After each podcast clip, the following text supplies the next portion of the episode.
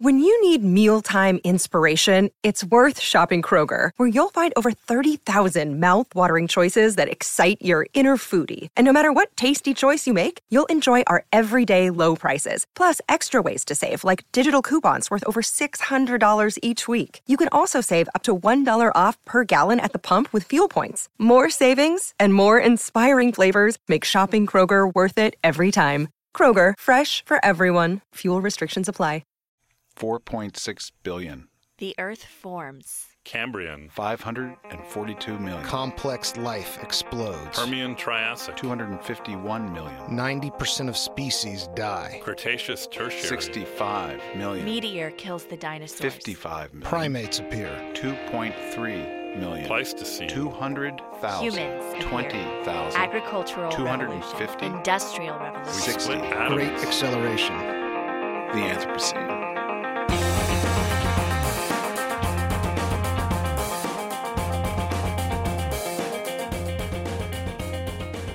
Welcome to Generation Anthropocene, where we feature stories and conversations about planetary change. I'm Leslie Chang. Today on the show, we're featuring a conversation with environmental journalist Andy Revkin. Stay tuned afterwards for a short special segment about a new book on the Anthropocene by David Biello titled The Unnatural World. Our first story is with Andy Revkin. He's an award winning journalist who has been writing about environmental issues for more than three decades. For the past several years, Andy has written the popular New York Times blog Dot Earth, and as it turns out, he's also in the Anthropocene Working Group.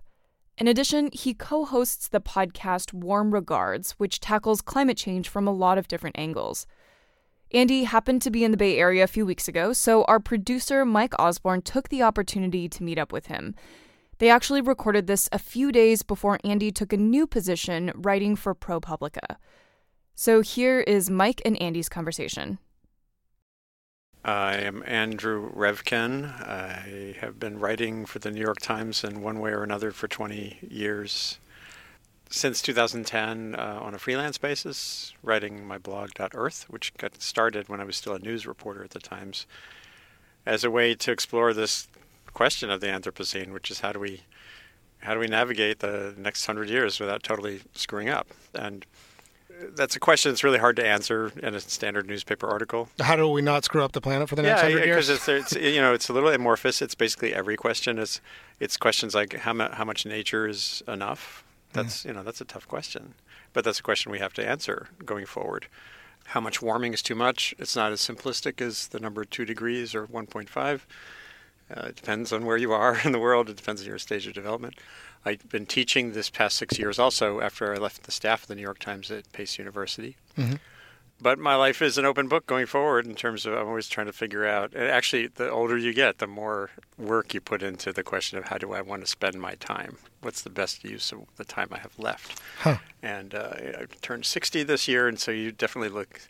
You know, we all we're juggling those questions at every stage of life. But as you get older, they get more intense because you realize your life is a story with a beginning and a middle and an end, and some of it will sort of transmute into someone else's story going forward, whether it's a student or a offspring or society at large. And um, those are all, you know, again, it's kind of like those big questions of navigating the Anthropocene, navigating a life, as uh, becomes more and more more intense the further you get into it. that got big and philosophical really quick. That's awesome. I guess it did. Yeah, well, I've been yeah. thinking a lot about that stuff lately. so- Yeah, yeah, yeah. I bet. I mean, I would imagine the number sixty kind of looms large in your head. I Yeah, mean, it's a- in, in one yeah. way, it's just another day, but like, okay, sixty. I got to get your head around that. Yeah, well, in 2011, um, I had a stroke. Yeah, I heard about that. Yeah, which definitely, and uh, the first piece I did while I was in the hospital uh, was uh, on sustainability. But I said, and I think the first line was, you know, you can't focus on sustaining the planet unless you sustain yourself first. And that was my first real sort of encounter with uh, mortality. And we tend to tamp those things down and then, hello. Yeah. Wow. This So- is your brain talking. It just reminds you we, we mostly wall off mortality. Hmm. And, uh, and we mostly wall off things like climate change because they're so big and momentous. And so much of what's happening with climate change is out of our control, including the world's control. It's not, it's not just, a, it's not just a sense of uh each person having limited power. Um, so much of it, as I've learned through a lot of reporting, is just a fu- fundamental.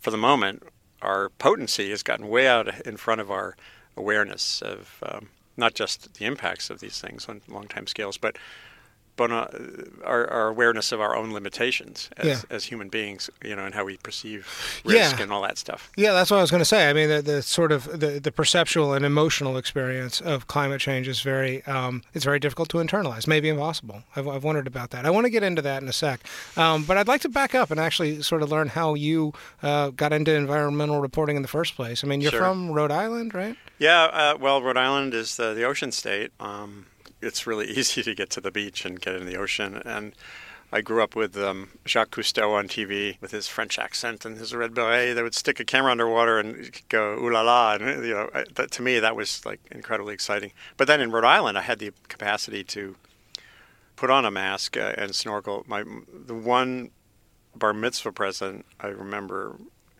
profoundly always was this family gave me a U.S. diver's mask and snorkel, and that was Jacques Cousteau's company because he, he invented the co-invented the uh, regulator for scuba, and uh, and just the fact that I now had his gear and could kind of go stick my head underwater, and, and I could you know I saw amazing things right away like. Um, um, a baby lobster one day. You, you know, I literally would get into kind of a hypnotic state underwater, and Yeah. so I wanted to be a marine biologist, and I ended up at Brown University, the local school, majored in biology. Thought about medical school for like a year, and then but then organic chemistry sort of said you will not be a doctor, Right. and uh, and the, and then I was getting out and not quite sure what to do, and um, this is where the journalism starts to come in to play. I got this traveling fellowship that they had three students a year had the chance to get a go somewhere in the world and do something weird. And my thing, my proposal, which I cobbled together very quickly, was to study man's relationship to the sea and to go to three island communities around the world and um, see if there were common elements when, when you're it's just you and the sea, you know. And it was a very romantic idea, and the committee obviously liked it. And I had, um, I had researched one particular place in depth um, uh, in French Polynesia. So here I am, you know, graduated. This is like 1978. That fall, I went to French Polynesia. I went to this little tiny village on the end of this road on um, an island, uh, Raiatea, in French Polynesia. The- It was an amazing experience. Um, coral splendor, simple life. You know, family. You get up before dawn. The kids would wash and get ready for school. Um, no electricity, except the Chinese family that owned the store in the village had electricity and we would go um, prepare the soil up on the volcanic slope for uh, planting the sweet potatoes, and you know go fishing at night and ca- learn how to catch the bait fish to catch the big fish, and you know so Sounds it was like a like storybook. Yeah. it was really amazing. Uh, How long were you there for? uh, I was there for about t- two months. That's long enough to kind of immerse. Oh yeah, and and uh, to slow down, and for me, you know, suburbanite from New England, it was just like this is paradise, right? Um, then I migrated further west to Fiji, New Caledonia. I went down to New Zealand, but here's what really happened: uh, I was wandering the docks, and there was a sign in Auckland on the bulletin board. Um, it said, "Crew wanted, yacht wanderlust." Inquire Marsden Wharf. and, and so I wan- wandered down there, and there was this boat, and the guy, the skipper on the boat was from Santa Cruz, Lon Bubeck.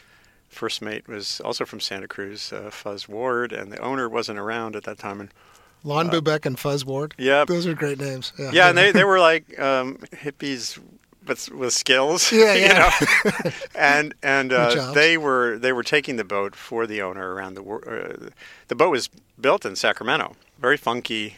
And I got signed on as first mate, basically because I'd sailed before, you know, and uh, I wasn't being paid, but I wasn't. It wasn't costing me anything, and we were going to sail around the world. So, so I joined the crew of the sailboat. I sent a letter to my parents, and I sent a letter to um, Brown University saying, "Well, I'm going to be studying man's relationship to the sea, but in a in a more up close way." Yeah, this time on a boat. Yeah, and we sailed off.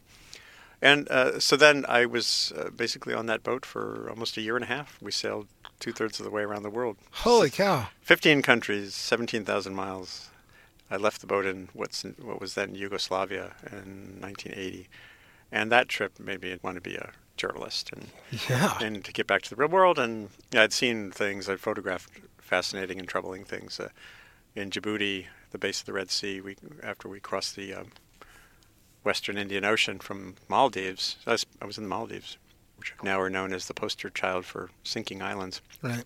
But in Djibouti, there was this pile of at a tobacco shop on a corner. There was a pile of leopard skins for sale, like several dozen leopard skins. And uh, you know, I took these pictures and like that was my first real sort of integrated notion of something being unsustainable.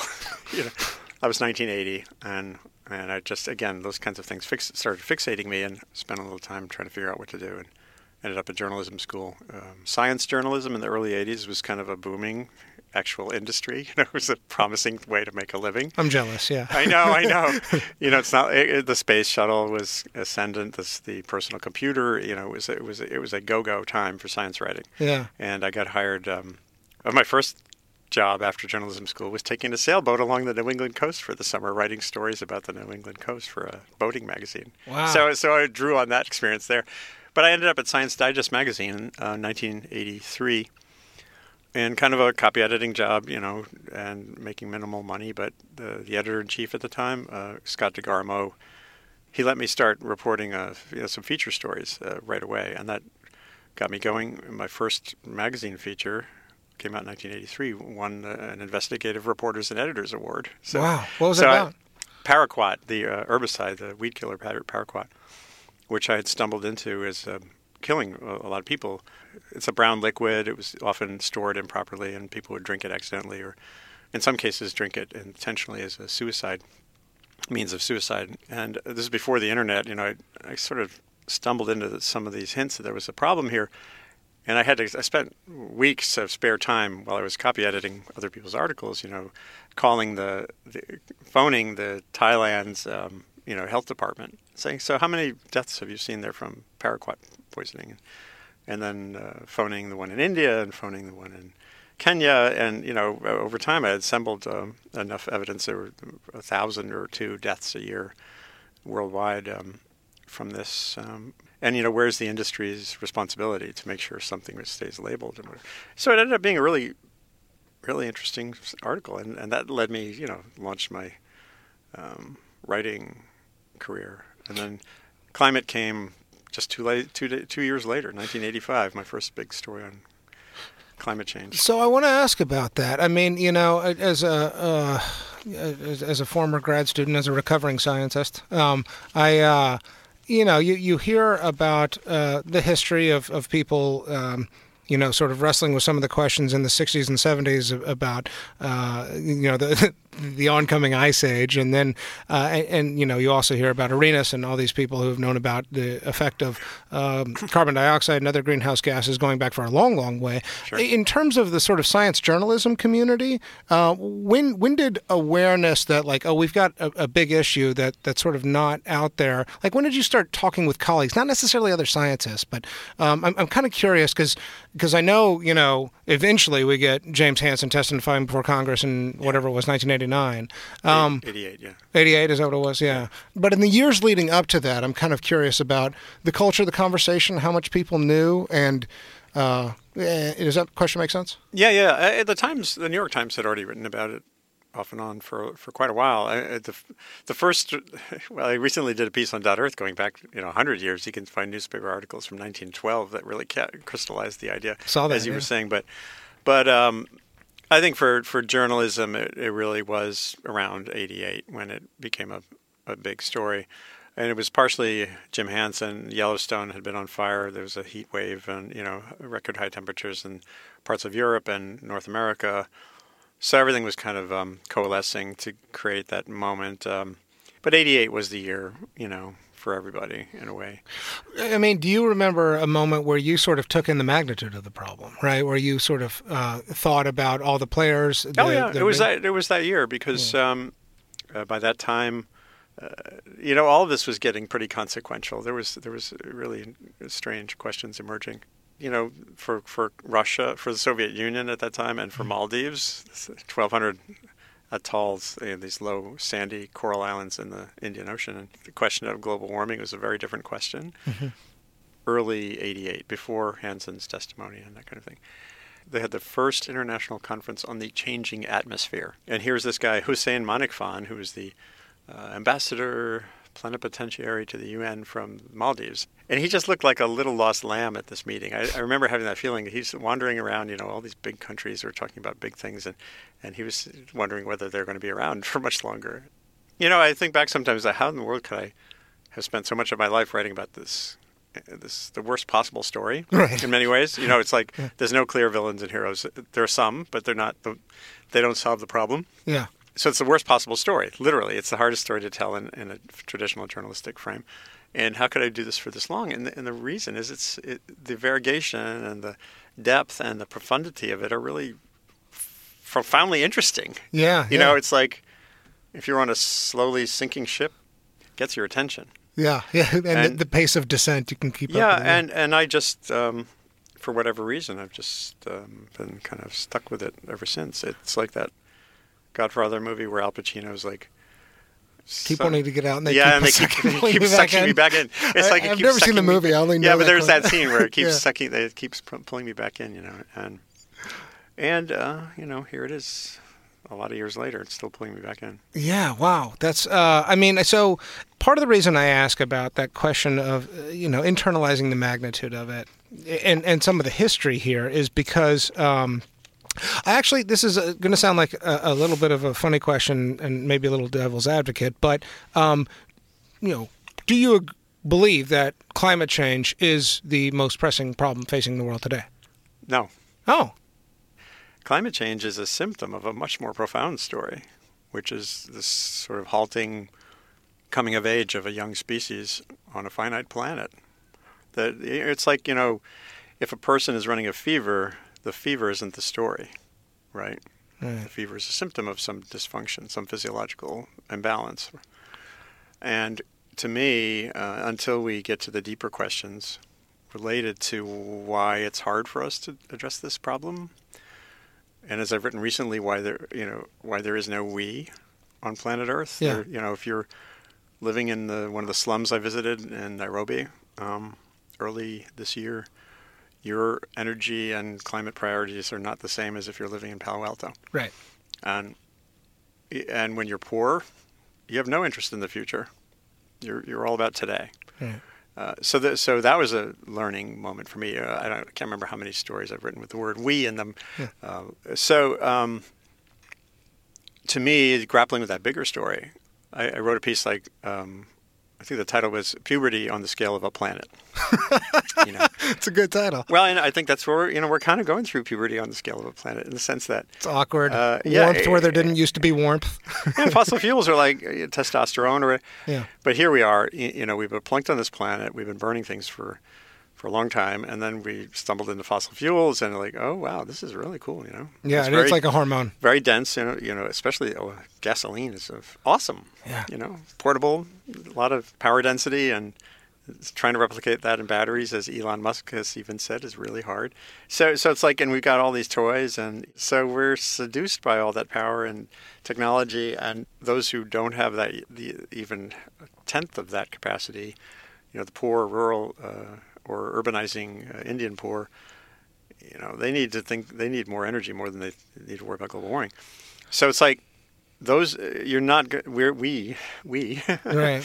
are not going to address the the global warming fun problem until we look at those deeper things. So that when I say it's not the most important thing, that's what I mean. Yeah, I- I- and I feel strongly about it. Yeah, yeah, no, no, well, and that makes sense that there's that there's a deeper disease of some sort, um, or or condition. Condition, yeah. Yeah, yeah, yeah. Um, uh, yeah, right. I didn't I didn't mean to be prescriptive. No, no, no. Uh, Uh, well, you know, and again, some of us are, you know, there are people who wantonly are living lives of excess, and there are people who are trying hard to figure out how not to do that. So it's not like there's any we there either. You know, there is there is a disease-ish aspect to some of this in the sense that uh, I don't know. greed run amok or something like that. Yeah, that. and I suppose you could say it's like there's still some uh, who f- are so focused on uh, financial um, wealth that they're willing to inoculate people with the disease, Right. meaning hyperconsumption. right.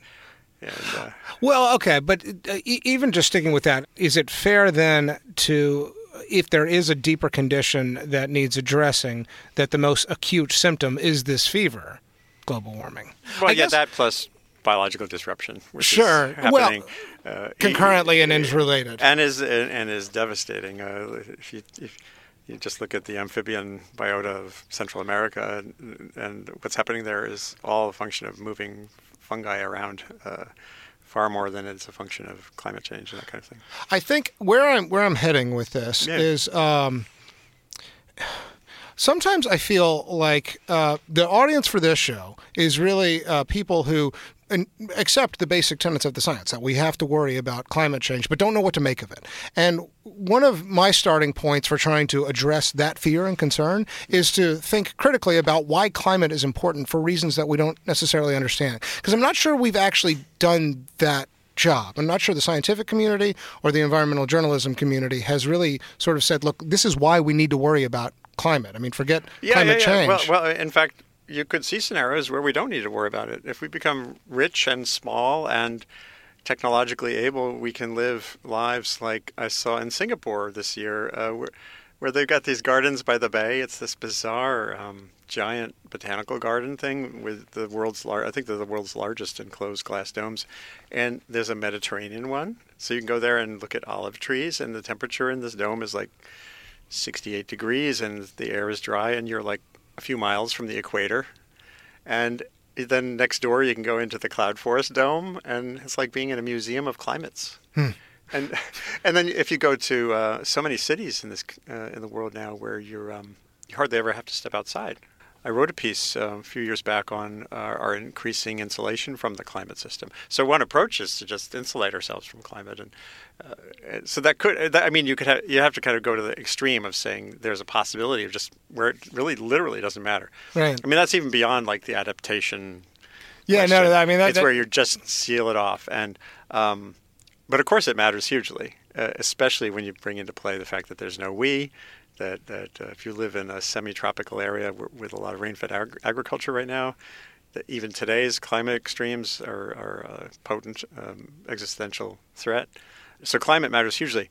Um, what I've been trying to get some there's some resistance I've found among uh, environmentalists, particularly to acknowledging that garden variety climate hazard is a profound real-time issue, far more than climate change is uh, right now, and even through till 2050 in some parts of the world. Really interesting paper by Tim Shanahan et al. Paper in Science, 2009. A lake in Ghana, Bosumtwi, showed that for thousands of years there, there's been this like pattern of mega droughts. Not not even a pattern. It's random, pretty random.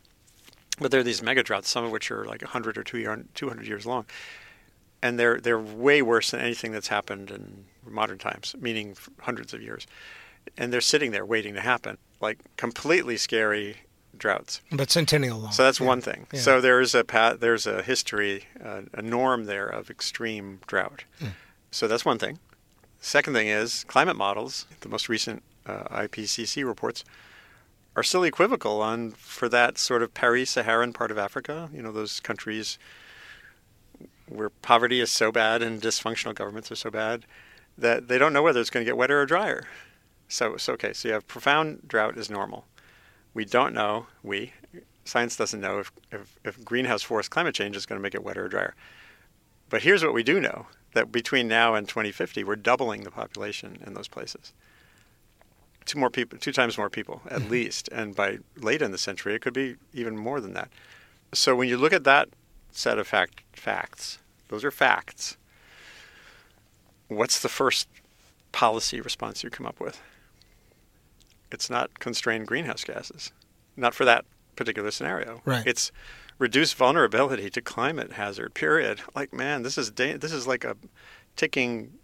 And by the way, you think about that in the context of uh, migration pressure to Europe.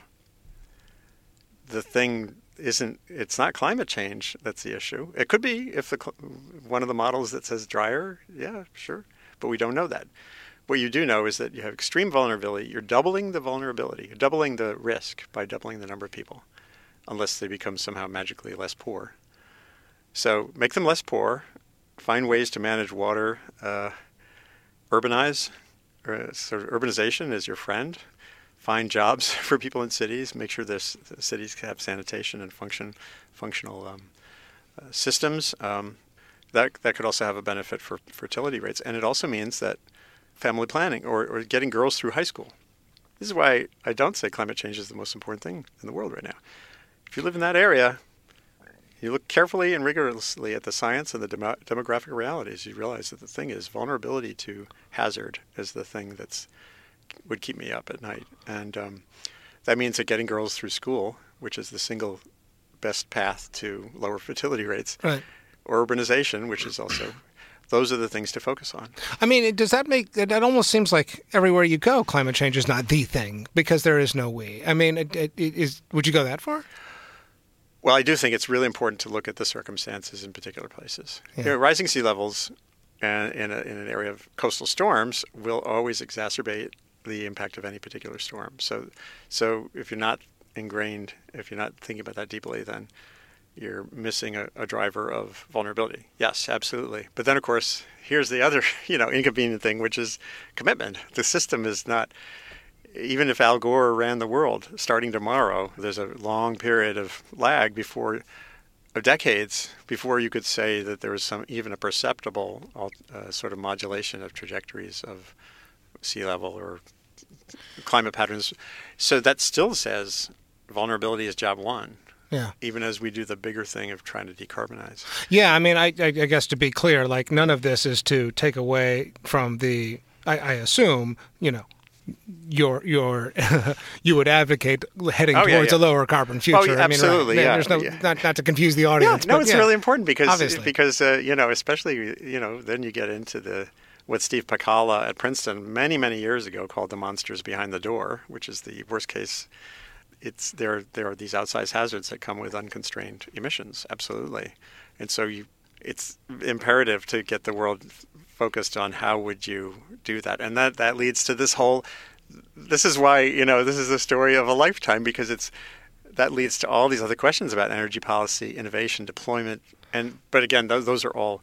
That's that subset of the story about decarbonization, which is a, again a, an imperative, but not you know again that's on a time scale that to me is very detached from the time scale of the imperative of increasing uh, resilience to hazard. Yeah, yeah. I mean, well, so it, it, it's funny though because it does seem like uh, a, a lot of the way. I mean, even if we, you know, scale down the problem and sort of um, come up with regional, local framings for uh, environmental hazard and risk um, and vulnerability.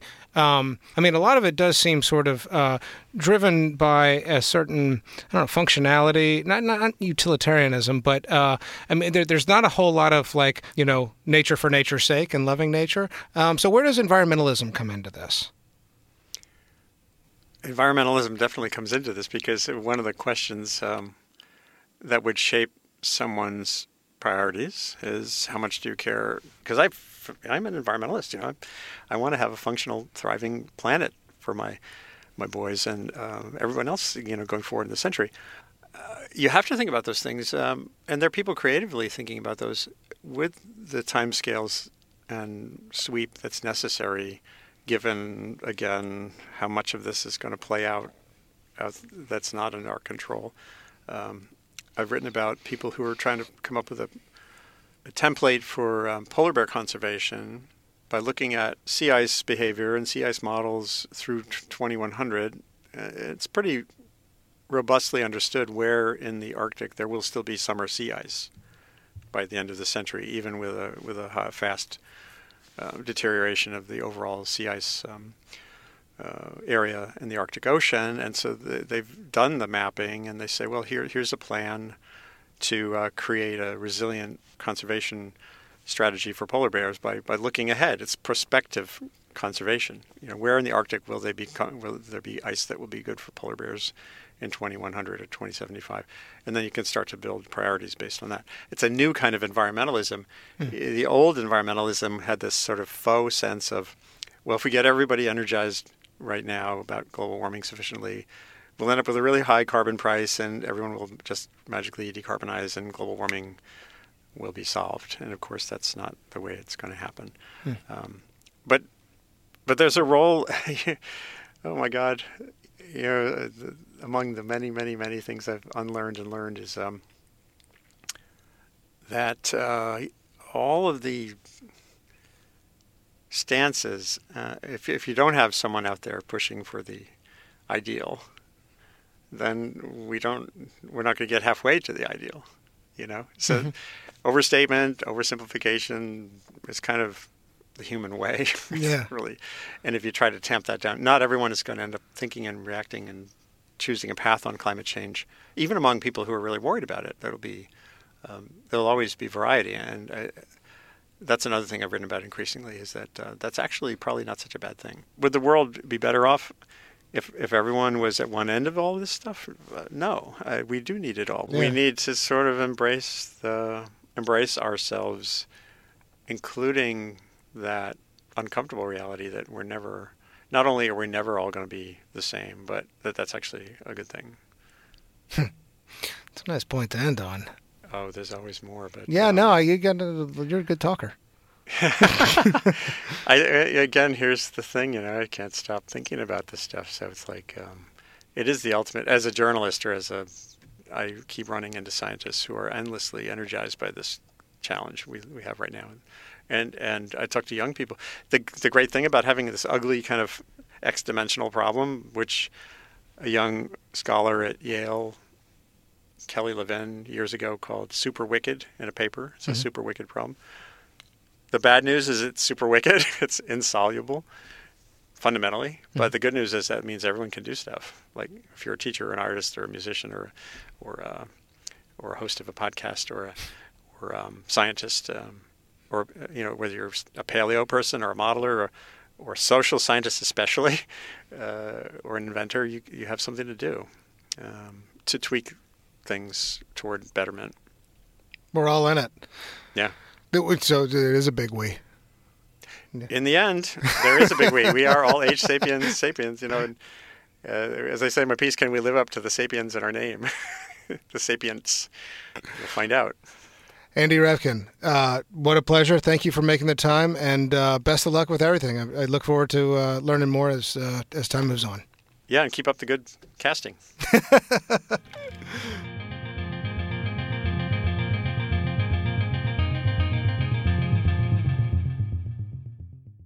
This question of who the we is when we talk about the Anthropocene also came up in our conversation with science writer David Biello. Biello was an editor and reporter at Scientific American for over a decade, and he's currently science curator at TED Conferences, which is the organization behind TED Talks. David has just published a new book about the Anthropocene titled The Unnatural World The Race to Remake Civilization in Earth's Newest Age. In his book, David goes on an incredible journey to learn how people are tackling the large scale challenges we face across our changing planet. Each chapter of his book tells a story of individuals who are at the forefront of developing ambitious plans and technologies to help solve planetary problems. From geoengineering to carbon free cities to hybrid landscapes and travels into space. In every sense of the word, these are Anthropocene stories. Here's our producer, Miles Traer, with David Biello. In his new book, David Biello takes the reader on a tour of the planet to identify the critical questions and solutions facing the environment in the 21st century. Like many environmentalists today, he believes that confronting the challenges we face will require a fundamental shift in human nature. The challenges are, are, are not so much in the natural world, but are inside us um, as, as people, that it's human nature that requires uh, the biggest change rather than um, the, the world around us. The concept of the Anthropocene is woven throughout the book. This is the unnatural world, after all. But while Biello believes that the term itself is useful, he's concerned that when we lump all of humanity into one word, it runs the risk of masking important cultural and political disparities in power. When people say that we are causing changes to Earth's surface, who exactly is that we? And the reason that I think Anthropocene has stuck is that there is a very special subset of people um, who are most responsible for the big, big changes that have happened to this planet in the last 150 years. So if there is a a we that is responsible for the Anthropocene, it is most likely the same we that kind of uh, dominates science uh, of the last 150 years, um, and that that we is is not all inclusive of humanity. It is a, a, a subset thereof. That said, all of humanity is having an impact uh, on the planet. His book grapples with a theme that we encounter frequently. How do we develop conservation strategies when intellectually we know that the boundary between humans and nature is virtually impossible to define? That our perceived separation from nature is just that a perception. This has consequences for how we protect biodiversity in a time when extinctions are on the rise. So, ecology is a very fraught um, concept where we're, where we're kind of fighting it out on a philosophical level, but also on a very practical level um, around how we're going to keep as many species with us as we possibly can. Uh, and what's the best way to do that? Is it to take kind of the vacant lot approach and just let whatever is going to happen happen or or is it a more interventionist approach Biello believes that one reason we've been so slow to respond to environmental challenges is that we've become too susceptible to doom and gloom narratives. That's not to say that these narratives aren't appropriate, but for him, these narratives have lost our appreciation for nature. And some of that wonder and awe comes from uh, kind of scientific discovery and the rest of it. The wonder and awe, the sacredness of, of the natural world, that's something that we that we cannot lose. And if we do lose it, then then then I start to subscribe to some of those doom and gloom narratives. But the idea of backing off of uh, of technology is hard to see when the problems that we're facing are so large. The role of technology in our solutions to today's problems is another theme that's woven throughout the book. There's a real tension between groups who feel that technology must lead the way, while others feel that it's making a treacherous situation worse. So, what are we to make of our relationship to technology?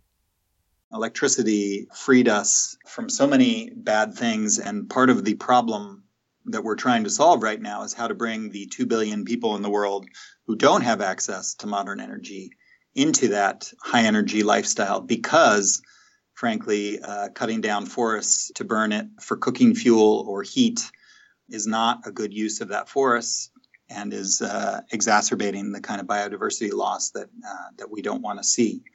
The forests are regrowing in the United States because we've been able to have industrialized agriculture and uh, the power from coal um, has enabled us to, to, to bring back the forests. That's quite a change from from 50 years ago, and that was in part enabled by this modern high energy lifestyle. And we need to help the world get to that place so that we can bring along as many of our fellow travelers on this planet as possible, at least from my point of view.